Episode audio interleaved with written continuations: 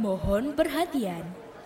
Sekali lagi kami sampaikan, bikin podcast dengan Anchor dijamin gampang. Gak percaya? Langsung buktiin aja.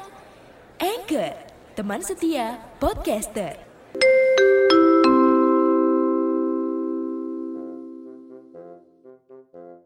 Bukan fakta baru lagi ya kalau manusia ini punya kemampuan buat ngerubah alam sesuai sama pandangan dan keinginannya. Kita bisa buka lahan, babat hutan, dipakai bikin jalan, dipakai nanam sawit, dipakai buat proyekan korupsi. Serigala yang buas saja kita bisa rubah jadi chihuahua ya, yang sama ganasnya tapi gedenya cuma setoples astor. Eh, Nggak heran lagi ya kalau keputusan yang kita ambil itu yang nentuin masa depan alam di sekitar kita sama seluruh penghuninya. Hal-hal besar kayak industrialisasi sama perang lah contohnya. Halo dan selamat datang kembali di konten paling random podcast sejarah Indonesia di luar kelas. Tempatnya yang tidak jelas bersama saya Ega Arkananta. Perang Dunia Kedua, konflik bersenjata terbesar dalam 70 tahun terakhir. Bukan hanya dari segi korban jiwanya, tapi juga dari skala pihak yang terlibat. Yang ternyata lebih dari yang kita kira selama ini.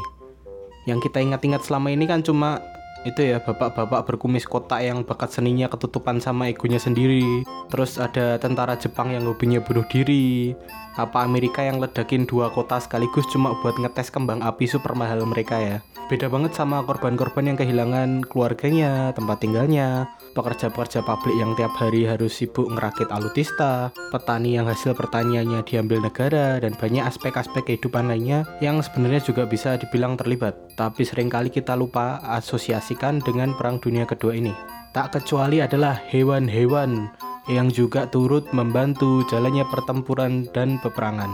Ya kalian nggak salah dengar ya, memang hewan-hewan banyak masih banyak digunain waktu perang dunia kedua, bahkan sampai di era modern ini.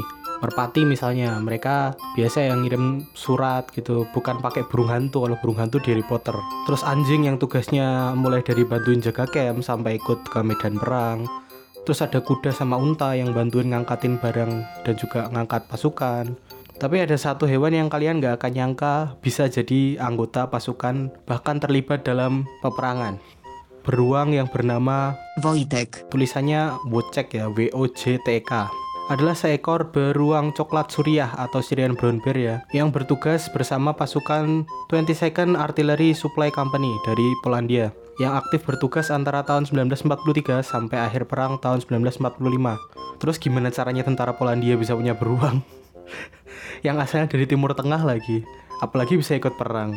Jadi tahun 1939 ya Polandia ini kan diinvasi eh, sama dua pihak ya, da- sama Jerman dan Uni Soviet. Eh, yang juga kita kenal sebagai awal Perang Dunia Kedua. Jadi akhirnya kan Polandia kebagi dua ya, wilayah yang dikuasai Jerman sama yang dikuasai Soviet.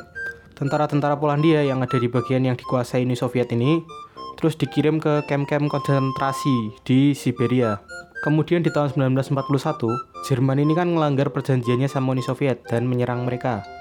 Lewat operasi Barbarossa ya tanggal 22 Juni 1941. Uni Soviet yang kewalahan akhirnya melepaskan tawanan-tawanan perang dari Siberia pada musim semi tahun 1942. Di antaranya adalah tentara-tentara Polandia yang akhirnya menuju ke Timur Tengah buat ikut perang membantu pasukan Inggris. Dalam perjalanan menuju penempatannya ini, tepatnya di wilayah Iran, eh, sekelompok pasukan Polandia ini bertemu dengan seorang anak penggembala domba ya, yang nawarin mereka tuh eh, seekor bayi beruang yang dia nemu setelah ada seekor beruang betina jadi itu yang eh, mati ditembak pemburu dan anaknya bayinya itu akhirnya diambil sama anak ini bayi beruang ini tuh kemudian dibarter ya dibeli sama tentara Polandia tadi kemudian dirawat oleh mereka dan diberi nama Wojtek karena keluarga barunya ini adalah tentara yang hidupnya juga seadanya ya Wojtek ini tuh dikasih makan juga seadanya gitu buah roti minumnya juga susu kental manis yang diencerin gitu ditaruh di botol bekas vodka Podcast Sejarah Indonesia with Anchor. Anchor Podcaster Partners. 100% is free. Download now on your App Store and Play Store. kadang-kadang dia juga hobi minum bir sama rokok ya. Makan rokok dia dia makan rokok jadi. Kan dia tidak bisa merokok dong. Kalau dikasih rokok ya dimakan pasti sama dia. Wojtek ini tuh deket banget ya sama pasukan yang ngerawatnya. Uh, dia juga hobi main sama mereka. Hobinya adalah gulat sama tentara yang lagi gabut. Wojtek ini udah jadi kayak maskotnya pasukan 22nd Artillery Supply Company ya bahkan ikut ke mana pun di mana pasukan ini ditempatkan mulai dari waktu mereka dipindahkan ke Irak terus ke Palestina dan ke Mesir Bahkan ada suatu cerita ya yang di mana si Wojtek ini tuh pernah ngusir maling yang masuk ke camp tentara. Jadi ada maling random di suatu malam tuh ada seorang maling random ya yang mencoba mengambil barang-barang di camp itu. Terus dia mungkin juga agak teledor ya agak ceroboh jadi dia sempat jatuhin barang. Sialnya adalah yang kebangun ini tuh bukan tentara, tapi si Wojtek. yang waktu itu udah agak gede ya, beratnya udah hampir 100 kiloan waktu itu. Jadi udah agak lumayan gitu kalau berdiri. Kagetlah maling tadi ya. Barangnya dijatuhin semua dia lari. Tentara lain yang kebangun waktu denger itu terus ngecek kan otomatis mereka. Yang mereka temuin cuma si Voitek ini duduk di sebelah barang-barang curian yang tinggal tadi. Dan hidupnya si Voitek ini nggak selamanya bahagia nggak kayak acara kartun anak ya karena dia walaupun dia beruang ya dia bukan uh, beruangnya Christopher Robin ya si siapa namanya Winnie the Pooh di tahun 1943 si Voitek ini pernah hampir kepisah sama keluarga sama pasukannya ya Ketika itu mereka ditugaskan ke Italia buat ikut ke pertempuran aktif. Masalahnya adalah karena kapal pasukan Inggris yang akan membawa pasukan Polandia ini ngelarang buat hewan-hewan maskot buat ikut naik. Ya karena mereka kan mau perang ngapain gitu bawa hewan. Nggak kayak waktu di Timur Tengah ya, waktu di Timur Tengah kan mereka cuma jaga kayak jaga area gitu ngamanin.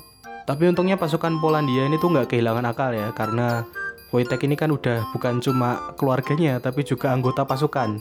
Ya benar sekali, buat para gadis, Wojtek ini resmi menjadi idamanmu. Karena dia terdaftar sebagai anggota pasukan tentara Polandia dengan pangkat private atau kalau di Indonesia ini tamtama ya. ini saya yakin yang bingung adalah petugas absen kapal. Waktu mereka ngabsen gitu tuh. Teriak gitu kan, private Wojtek. Terus yang lewat tuh malah beruang coklat gitu jalan dua kaki gitu masuk masuk kapal Wojtek dan pasukannya ini tuh ikut bertugas pada pertempuran Monte Cassino yang terjadi antara tanggal 17 Januari sampai 18 Mei 1944 di mana ini adalah pertahanan terakhir tentara Jerman sebelum masuk ke kota Roma. Jadi kalau pos ini bisa diambil, tentara sekutu bisa maju buat ngambil kota Roma. Pertempuran penting lah pokoknya ini tuh sebenarnya. Dalam pertempuran ini, si Wojtek ini ikut ngebantu pasukannya dengan cara mengangkut kotak-kotak peluru artileri. Hal ini bisa dia lakukan karena dia tuh udah biasa niruin aktivitas tentara yang rawat dia ya selama ini. Jadi waktu perang dia ngikut-ikutan, dia ngangkatin dia ngangkatin amunisi gitu yang gede-gede gitu. Yang tentara-tentara biasa biasanya butuh lebih dari satu orang lah. Dia bisa ngangkat sendiri karena kayak dia beruang ya. Karena keterlibatannya ini, si Wojtek ini resmi dipromosikan naik jabatan jadi korpral ya. Terus logonya, logo emblemnya pasukan 22nd Company artileri ini kemudian dirubah menjadi gambar beruang yang sedang mengangkut peluru buat menghormatin jasanya si Wojtek ini. Setelah perang berakhirnya, dia juga ikut uh, ditempatkan bersama pasukannya itu di wilayah Berwickshire, Skotlandia, di mana dia jadi terkenal karena cerita dia selama perang. Wojtek ini akhirnya juga harus berpisah sama pasukannya setelah adanya pembubaran pasukan pada 15 November 1947 di mana akhirnya si Wojtek ini tinggal di kebun binatang Edinburgh dan jadi salah satu daya tarik utama di sana karena kisahnya selama pertempuran. Diliput sama banyak jurnalis dan bahkan dia jadi tamu reguler buat salah satu acara anak di Inggris ya. Sampai dia meninggal karena usia tua pada Desember 1963 ini beruang legend ya. Dia jadi anggota tentara resmi. Hobinya minum bir sama makan rokok ikut perang selamat terus jadi artis. Sesuatu yang bahkan nggak bisa dicapai sama banyak orang di dunia ini pesan yang bisa kita ambil hari ini adalah uh, apa ya hidup tuh kadang mengagetkan ya memang tapi tidak sekaget tentara Jerman yang uh, harus ngelawan beruang pakai artileri ya Terima kasih yang sudah mendengarkan. Kritik dan sarannya bisa dikirim ke Instagram at podcast underscore sejarah Indonesia atau ke Instagram saya di at roti kecap. Saya Garkan Anta pamit, sampai ketemu di konten Poseidon yang lainnya. Bye-bye.